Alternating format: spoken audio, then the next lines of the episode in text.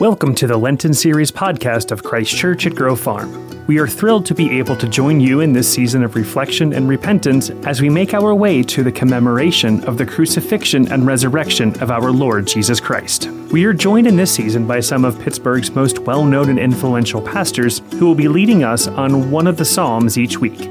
You can find more messages like this to aid in your Lenten and faith experience on our website, ccgf.org, or wherever you find your podcast. You can also keep up with Christ Church on YouTube, Facebook, Instagram, and Twitter.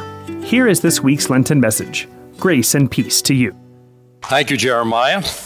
And I want to say I'm delighted to be with you, honored to be with you, and want to thank Pastor Craig for inviting me. I'll confess when I first saw the title Men of Steel, and then considered the respective ages of the participants, I found myself thinking perhaps men of arthritis, men of Geritol, or Survivor series would have been more appropriate. And then this afternoon, I had an experience that made me wonder maybe I'm too young to even be a part of this. My wife Karen and I were in Giant Eagle. Now, Karen's two years younger than me, but she's always looked about 10 years younger than her chronological age. We're walking down the aisle where the soft drinks are, our masks in place, and a woman older than either one of us stopped me. And she looked at my wife, Karen, and said, Would you mind if I borrow your son for a moment?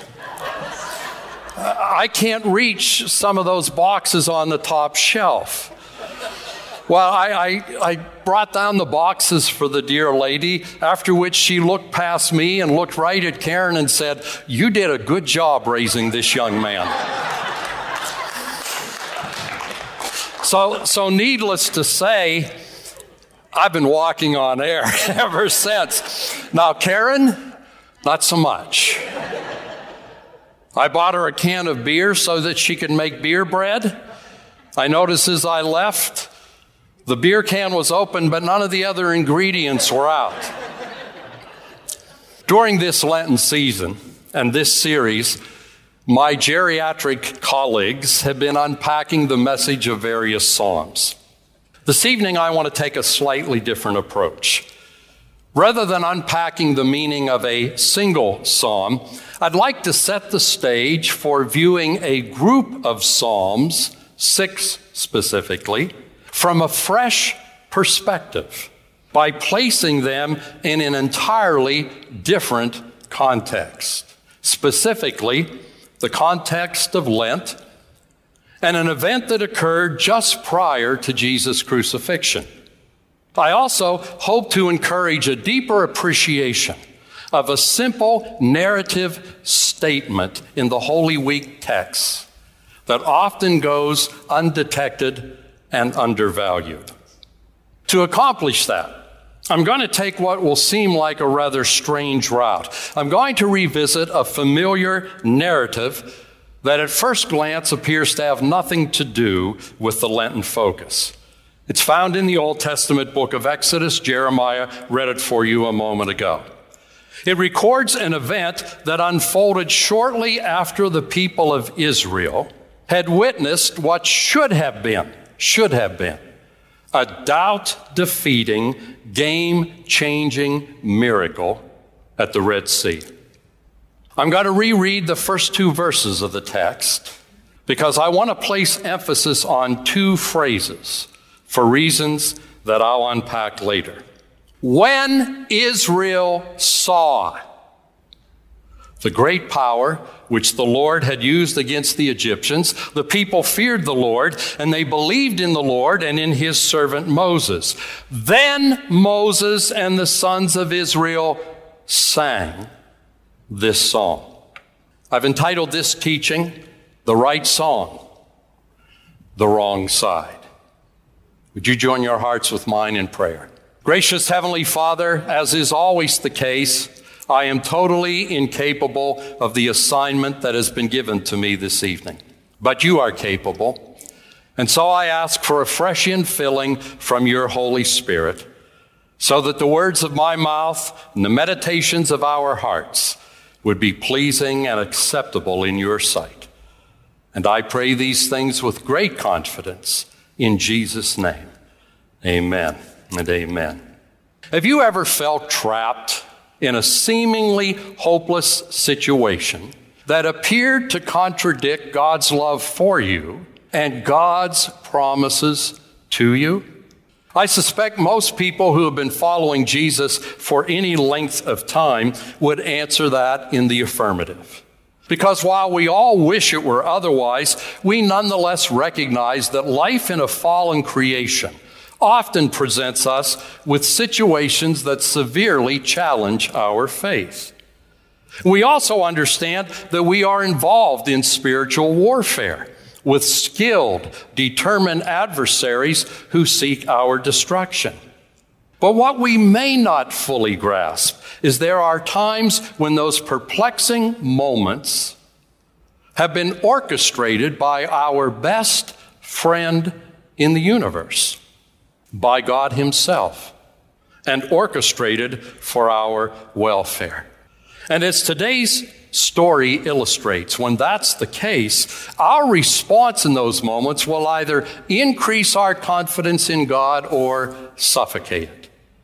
And our response will be influenced by how and what, and most importantly, when we choose to sing God's praises. So, with that, let's look at the story. Just hours after watching God bring Egypt and its idols to their knees, just hours after stepping across the threshold of freedom, just hours after receiving an unanticipated financial windfall from plague weary Egyptians, the people of Israel found themselves in a situation that appeared to spell their certain destruction. Before them lay the Red Sea. To the south, impassable mountains. To the north, an Egyptian garrison. And to the west, the rapidly approaching chariots of Pharaoh. They appeared to be sitting ducks. And that had to be a particularly bitter pill to swallow. Because for the first time in their lives, they had just recently allowed themselves to entertain hope and to dream to dream of a better future. Now, it appeared that their dream was a nightmare. It appeared that their dream was a cruel hoax because they appeared to be ticketed for either mass genocide out in the desert or a forced return to Egypt and dehumanizing slavery. Now, given those circumstances, it did not take long before a tsunami of panic and despair engulfed those people. And I suspect that their despair was particularly jagged edged because hopelessness is most bitter and most deadly when it comes fast on the heels of hope. And Satan knows that. That's why some of his most severe attacks follow quickly on the heels of some encouraging spiritual breakthrough or spiritual progress. But what Satan repeatedly overlooks is the fact that God often uses the stubbornness of evil for our gain and for evil's loss. And that's what he was about to do at the Red Sea. He was going to use that sudden contrast between their dreams of freedom and the approaching chariots to teach them something. And so he orchestrated the whole event.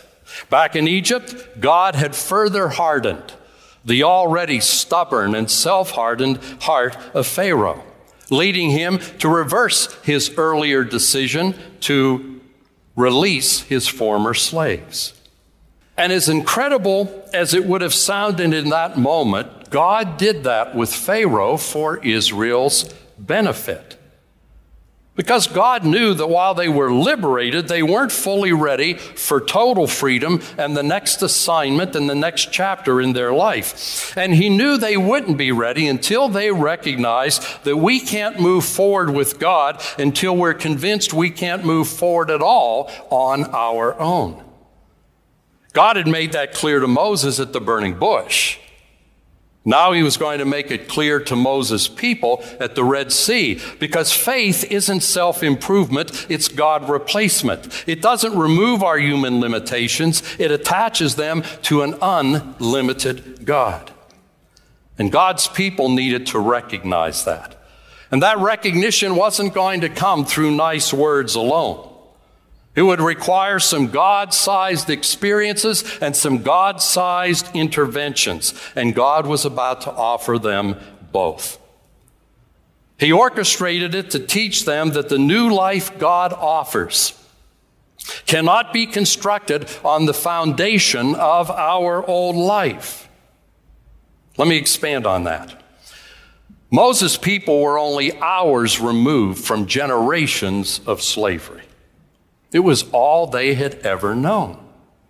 And slavery is built on a foundation of demonic lies in the souls of its perpetrators, and it births demonic lies in the souls of its victims. And demonic lies are stubborn. They become strongholds, and they don't die overnight, and they don't die at all without sufficient evidence to the contrary. See, much of what Scripture refers to as growing in grace requires that we identify and then consciously reject the stubborn demonic lies that have set our agenda. Recognition always precedes repentance. And it's my conviction that we experience more opposition from Satan in the recognition phase than we even do in the repentance phase. And some lies aren't recognized until God allows us to be in a place where we have no hope apart from Him. And that's why momentary despair and confusion are often early indicators of God at work. We tend to look at them as indicators that God's forgotten us or that we've somehow grieved God and He's distanced Himself from us. But instead, they're often indicators of God at work. Despair over our weakness drives us back upon His strength. Confusion drives us back upon His wisdom. Well, in their despair and confusion, Moses' countrymen overlooked an important fact. As they stood on the shores of the Red Sea, they weren't there by accident. They were there by divine appointment. That's exactly where God had led them. Using pillar of cloud by day, pillar of fire by night, He had led them to that precise location. In addition, all of the previous promises he had articulated to them through Moses made recaptivity and death impossible. And those two realities remind us why it's so very important to seek God's leading carefully and follow it diligently. When God leads us somewhere, it's always, always for our ultimate gain, even if it's a hard place. Now, on the other hand, if you're somewhere because you chose to be there, I can't give you those guarantees. But Israel hadn't learned these things yet, so they quickly began to sing what I like to call the Go Back to Egypt blues. We were better off in Egypt, they're gonna bury us here. And their mournful lyrics testified to the fact that past pains often make us pessimists even when we know God. Years of slavery had taught them to expect the worst. So, despite their liberation, despite God's promises, that's what they did. They expected the worst. And even Moses struggled.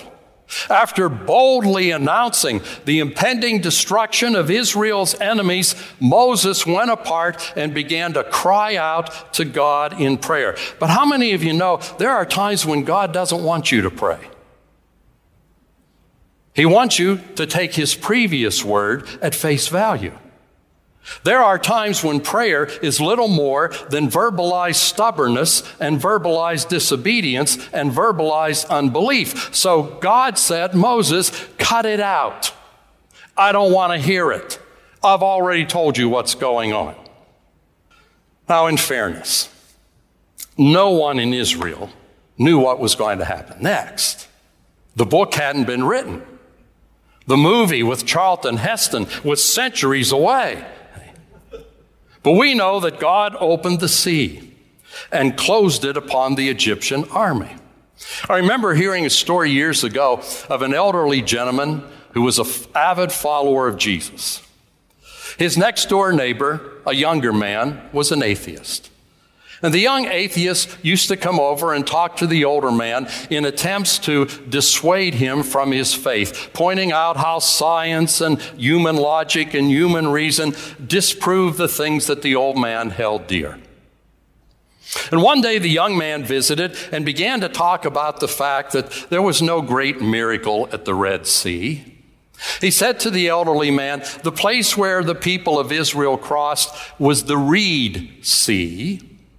It's a swampy area where the water's only about six inches deep, so no big miracle. But as he was expounding upon that, the old man just began to beam from ear to ear. And the atheist neighbor said, What do you find so humorous? He said, Well, I was just thinking to myself of how powerful my God is, that he could drown horses and an entire army in just six inches of water. God did the impossible. And in response, we read that the people of Israel, as we like to say on the north side, got their praise on. They began to dance like backslidden Southern Baptists. They sang bold, confident, God honoring lyrics. They declared that the people of Canaan would hear of their deliverance and be terrified. And they were right. 40 plus years later, when the spies finally arrived at Rahab's home, she said, Where have you been? We heard about what happened in the wilderness. Our people are terrified, but we were expecting you a long time ago. Now, as the people sang this great song, the Lord has hurled the horse and the rider into the sea. He is my God, my father's God. I will praise him. It appeared that their persistent pessimism had been cured. But how many of you know appearances can be deceiving? Because despite their God honoring words, their confidence wasn't in God. Their confidence was in their circumstances. That's why I emphasize two phrases from the text. When Israel what? Saw, then Israel sang. Israel sang a song of recognition, not anticipation. Big difference. They sang after the miraculous deliverance, not before. It was the right song, great lyrics but they sung it on the wrong side. If they had sung those same lyrics about what God can do before the miracle occurred, it would have ignited their faith and filled their souls with expectancy and hope. But the fact that they could only sing it after the miracle testified that despite how well it sounded, they were still enslaved to doubt. And what happened next affirmed that fact. Because just three days later, three days later, they came to a place called Marah, a place where the water was contaminated. They couldn't drink it. And there, despite getting their praise on and singing God's praises and dancing just days earlier, they immediately resorted to singing the Out of Egypt blues. Because they hadn't conquered doubt at the Red Sea, they had merely disguised their doubt with the thin veneer of praise. They shouted on Sunday, but by Wednesday evening prayer meeting, they were back to grumbling and doubting God. Now, from that day forward, that generation of Israelis was beyond learning anything from God. God gave them four great tests before they reached the borders of Canaan, and they failed every one of them. Always resorted to singing the blues. And the fact that they did demonstrates that if we don't move forward in faith, we will move backwards. You can't maintain status quo. And our singing affects our movement. If we refuse to sing on the side of testing, we'll end up murmuring over every test. Now, given Israel's stubborn habit of singing on the wrong side of tests, it should come as no surprise that when they reached the border of Canaan and it was time to step into the land and conquer the inhabitants and claim what God had already given them, they balked in unbelief. Earlier, as they were singing the blues, they requested to die in the wilderness. Be careful what you ask of God, because God granted their request. And as you know, that entire generation, save for a faithful few, would spend 40 years wandering in circles until they had passed and a new generation would enter the land of promise. That's why somebody said something years ago that really nailed this whole narrative. He said it only took God 40 hours to get Israel out of Egypt. But it took God more than 40 years to get Egypt out of Israel. It only takes God a moment to get the world out of you, but it'll generally take quite a long time or to get you out of the world, excuse me, but it takes much longer to get the world out of you.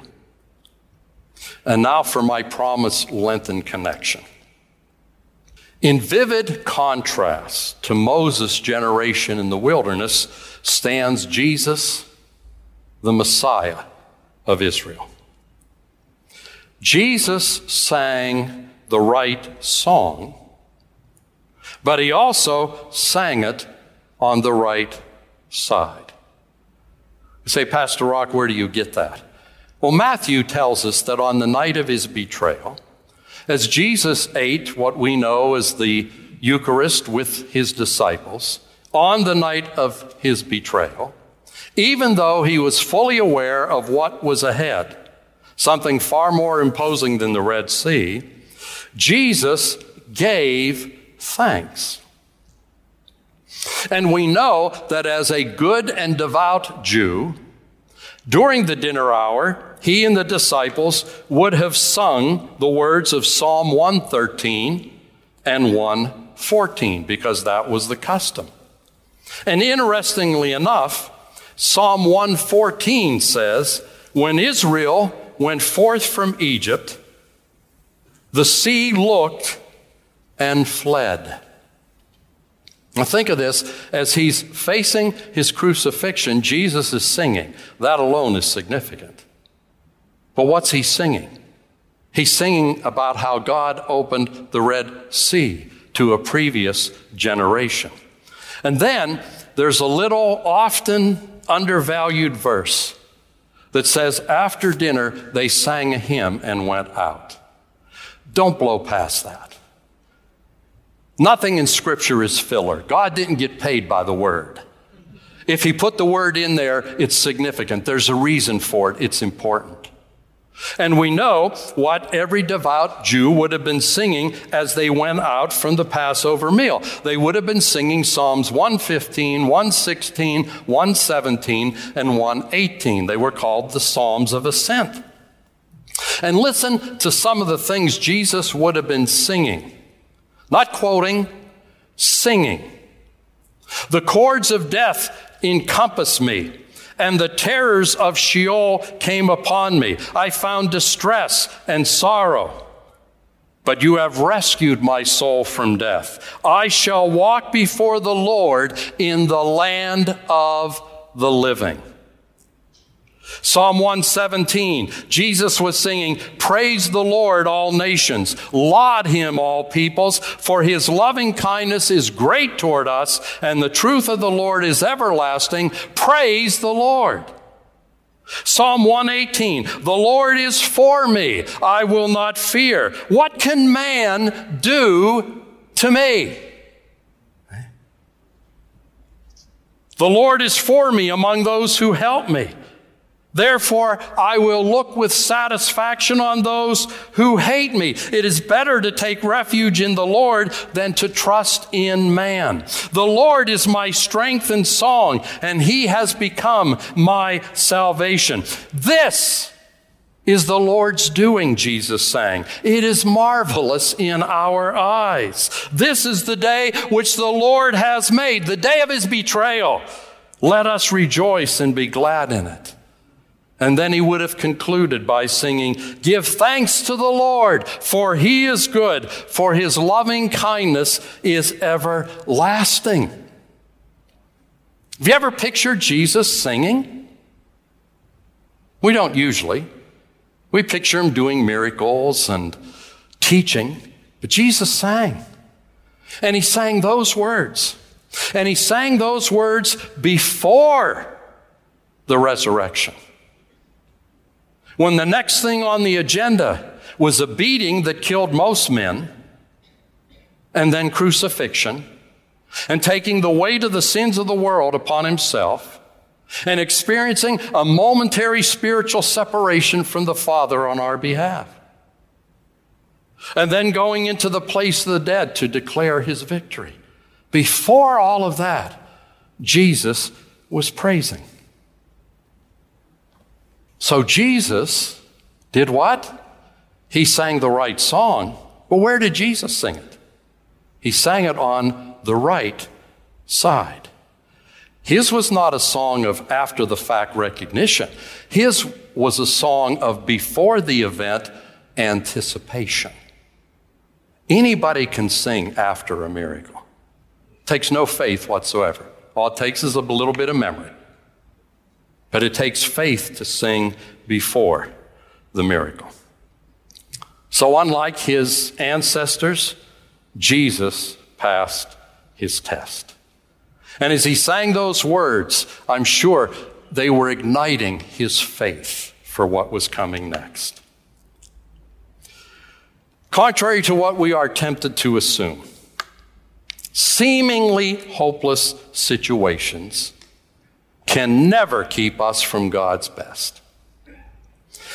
And also, contrary to what we tend to assume, game changing miracles won't automatically ensure God's best. You can doubt in the aftermath of a miracle. You find it all through Scripture. God's best is experienced by those who trust His heart enough to sing the right song and sing it on the right side. And Jesus shows us those who rely upon Him can do exactly that. Join your hearts with mine in prayer. Father, we find it very easy to doubt. We find it easy to sing the blues. We find it easy to grumble. We find it easy to doubt your goodness. We found, find it easy to doubt ourselves. And so we tend to sing the blues rather than sing your praises. But help us to take what Israel did wrong and what Jesus did right and choose to follow the example of Jesus. Because few things are more powerful, Lord, than your praises upon the lips of somebody who's standing in front of a Red Sea. Help us to learn how to sing the right song on the right side, like Jesus did on the night of his betrayal. You want that for us, you stand ready to do it. And I thank you for that in Jesus' name. Amen.